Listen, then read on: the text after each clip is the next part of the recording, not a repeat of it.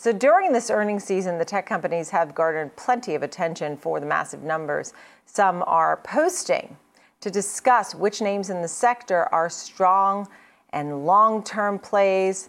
I'd like to welcome in Chris Christopher, founder and head trader, 10minutestocktrader.com. Christopher, what's on your mind? We take a look here at some of the tech names. Obviously, uh, the NASDAQ faltered a little bit, but a winning week. It's been at or near highs. I mean, there's lots to go on. What's your uh, takeaway for tech at this moment? Oh, well, thanks for having me, Nicole. Appreciate it. It's been a while since I've been on the uh, TD Ameritrade network, so I'm excited to be back. Uh, you know, we were looking at some long-term plays inside of, uh, of our portfolio here. And of course, the first thing you got to be thinking about here is what does the market do long term, right?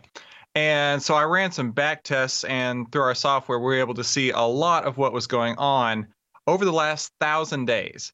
And to me, I feel like that's an appropriate amount of time to be looking at because it's not too far back where you're skewing the data for something that's no longer today's data. And then it's also uh, an amount of time that can give you a significant amount of occurrences, right? Too too few occurrences, it's not going to show any real data, not going to show any real, real results. And so what we've got here is we have several uh, several picks that have shown to be very strong, and in fact, compared to the market, um, have handily outperformed the market over the last thousand days. And so, yeah, that's what I want to take a look at today. So I see you have some names that you like Apple, Microsoft, AMD, Adobe, NVIDIA, SPY. Um, why do these names in particular pop up on your radar as good plays for a long term investor? Right. So a long-term investor, they're not going to be looking to be very active in the markets, right? They're not going to be the person that's going in and day trading. They're not even really want to be looking uh, maybe even as much as once a month. So these particular stocks here, um, let, us just take a look at the uh, the results. So the S&P 500, if you were to look at that, back testing it just over and then below the 200-day moving average, right? So you're really not touching this much at all, maybe twice a year you're looking at a 92% return just following the market, which is fantastic, right? But then you compare that to Microsoft.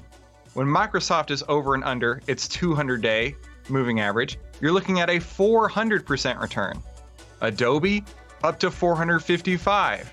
AMD and Apple, or I'm sorry, let me start with Apple, 489%. Then AMD, which mm. had a monster run over the last week, up yeah. 683%. And then finally, NVIDIA, I mean, that's a thousand percent gain when it's just over and below one simple moving average. And so, yeah, for a long term investor, um, if they could just put one line on their chart and say, okay, Nicole, if it's over this line today, I'm looking to go long. If it's below the line today, I'm looking to get out. And it's not going to take them more than five minutes a month to be able to figure that out.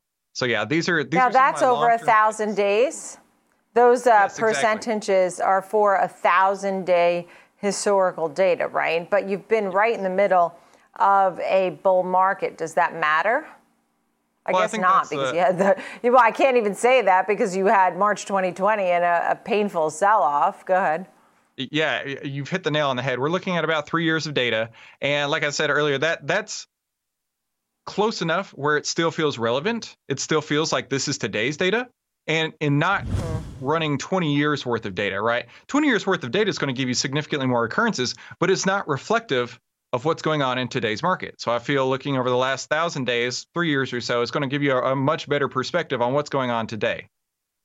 Right. Now, you like these tech names, and we've had very low rates, right? Bond yields have been on the low end of the spectrum. Is that, you know, and a lot of people don't think that there's going to be rate hikes until 2023 even. Tapering may begin. But if bond yields get to a certain point, whatever that point is in your mind, is it 2% plus? I don't know. Do you, do you step away from some of the tech stocks? Uh, for me, that's almost not even a factor, right? I want to see not the price factor. of okay. the stock moving. I don't really care so much about what's going on in the bond world when I'm trading these tech stocks because they're going to go up and down. They're going to have dips and they're going to have rallies. Uh, but I don't think so much that we should be focusing on um, a, a, potential correlation when we could just be looking at price. Because at the end of the day, price is what matters and price is what pays. Yeah, no, I get it. Christopher, thank you so much. Good stuff. So we'll watch for those six names in particular, watching the 200 day moving average and what these traders use to make a bullish and bearish thought. Um, it's amazing over that historical data of 1,000 days. Thank you. Christopher Uhl, founder and head trader, 10minutestocktrader.com.